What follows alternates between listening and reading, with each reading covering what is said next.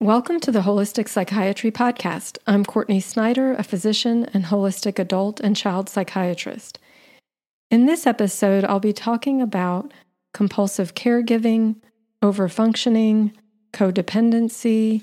Other terms have been used include nice guy syndrome, good girl syndrome, people pleaser. So if you don't identify with one of these labels, you likely know someone who does. As with all labels, they don't completely define us.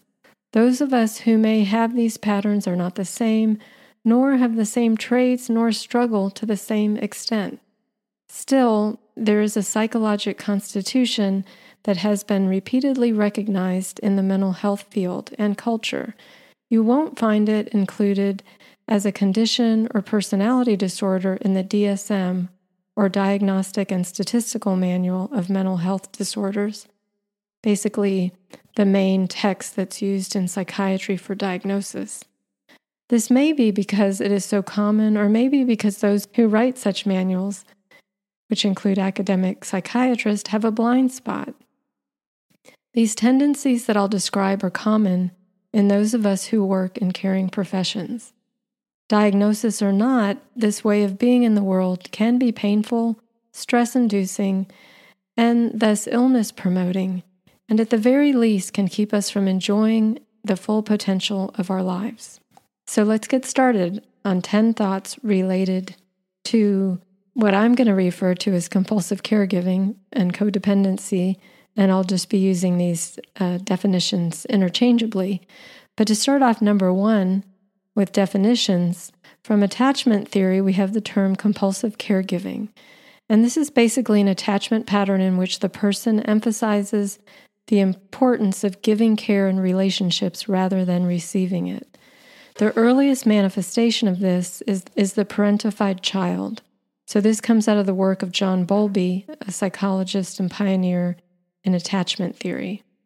From the world of family therapy, we have the term overfunctioners. These are individuals who take on the responsibilities, emotions, well-being, and needs of those around us, around them, whether others want them to or not, often a way of managing anxiety or insecurities. Overfunctioners are typically responsible, reliable, competent, and care for those around them. They're usually good leaders, problem solvers, and high achievers.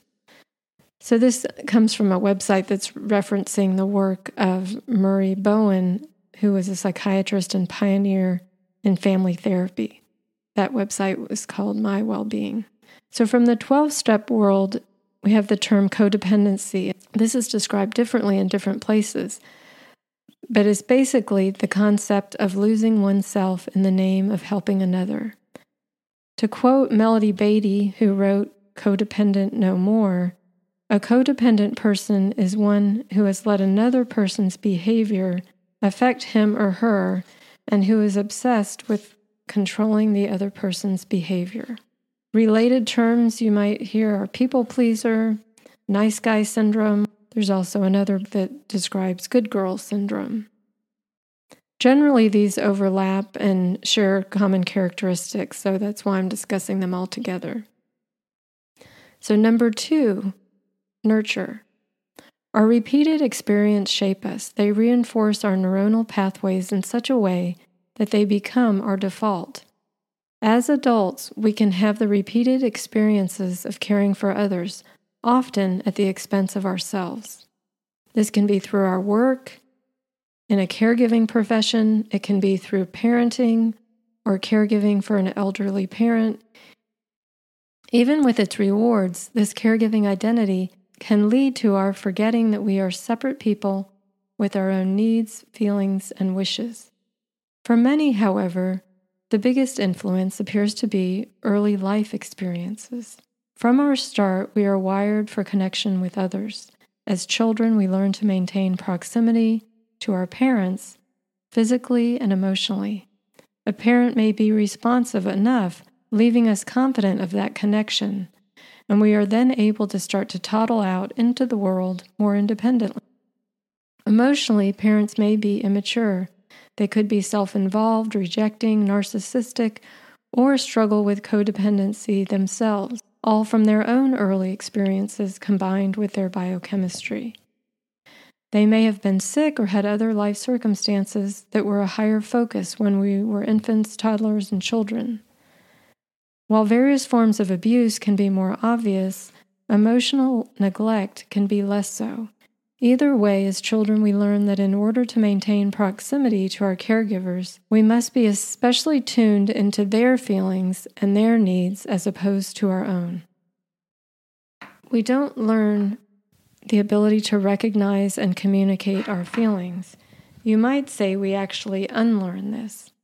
We can become cut off from our true self, or we never had the opportunity to grow a true self to begin with. To decrease our attachment anxiety, we learn to tend to the feelings of others. If they were okay, we were okay. These experiences and these tendencies exist on a very wide spectrum, from mild to severe. Number three, culture. Repeated cultural messages add to and reinforce the idea of what it means to be lovable, especially for women. A study by Stanford University found that the most desirable adjectives to describe women were compassionate, warm, cheerful, soft-spoken, and loyal. The most desirable adjectives for men were independent, assertive, dominant, and decisive. What would it be like to live in a world that wants us to be whole, that wants us to stand on our own two feet while having loving connections with others who can stand on their own two feet? Number four, nature. Not all siblings have the same experience. Parents can react to their children differently. There can be varying circumstances going on during each of the children's early life. But there can also be temperamental differences, which relate to our biochemical differences, and these can impact how early experiences impact development. Some of us are undoubtedly more sensitive and or more reactive. I would suspect that C O M T and or M A O A variants may be at play, and can contribute to someone being highly observant and sensitive to the feelings of those around them. I also suspect undermethylation is at play. Together, these variants might explain the high sensitivity, the tendency towards depression and anxiety, as well as addictive tendencies. Number five, boundaries. For those of us who fall on the spectrum, it can be difficult to recognize where we end and where someone else begins. We can feel responsible and anxious about other people's feelings, their thoughts, their actions, choices, needs, well-being, lack of well-being, what they had for dinner last night. Number six, communication. Instead of communicating directly from one true self to another true self, we may be indirect, saying what we think others want to hear, and be unable to say no. We may be inappropriately or overly apologetic. For some, this may harken back to the early feeling of being sorry for their own existence, depending on their parents' reaction or lack of reaction to them. We may even manipulate or coerce, because though we don't recognize our feelings, wants, and needs, we do think we know what's best for others. Number seven, behaviors. Dependency, compulsive caregiving, and controlling behaviors are each fitting given the roots of the attachment style that I'm describing. Dependency can look like trying to prove we are enough, looking for happiness outside ourselves, not taking time to see if people are good for us, centering our lives around other people, losing interest in our own lives when we love, letting people hurt us and then hurt us some more, and staying in relationships that don't work, essentially settling in an attempt to feel loved. Compulsive caregiving can look like doing things we don't want to do, not being able to say no, overcommitting and doing more than our fair share of the work, neglecting ourselves to take care of others, trying to please others instead of ourselves. Again, this learned dynamic is what we know, and though the people pleasers among us don't want to think of ourselves as controlling, that is a less obvious but clear trait. As mentioned, we can think we know what is best for others. If we've not met or tended to our own inner wisdom, we can't imagine it in others. Add to this our excellent problem-solving abilities and addictive tendencies, and before you know it, We will be helping, fixing, advising, setting straight, and rescuing those who welcome it or not. Number eight, emotions. Anxiety can also relate to a sense of low self-worth. We can worry that others don't like us or love us. We can fear rejection. This can contribute to perfectionism. Anxiety is often due to our being hyper-attuned to the feelings of those around us, whose feelings we desperately want to fix. We can't feel okay if they don't feel okay. We can feel shame and discomfort with compliments, praise, or the generosity of others. We don't trust intimacy. Sadness, arguably the most uncomfortable feeling for anyone, is often repressed. Another protective defense mechanism is denial. This is where we can ignore problems and pretend they don't exist, or we can believe the lies of others. We can also believe the lies we tell ourselves. Remember, we are wired for connection, for proximity, in some cases at all costs. Unexpressed feelings easily lead to illness and other addictive tendencies, including overeating, which is fairly common. I say other addictions because codependency is considered an addiction, for which there are twelve-step programs. Even though we may fear anger, others or our own, we can become angry that others aren't doing what we think they should do, or they're not following our advice.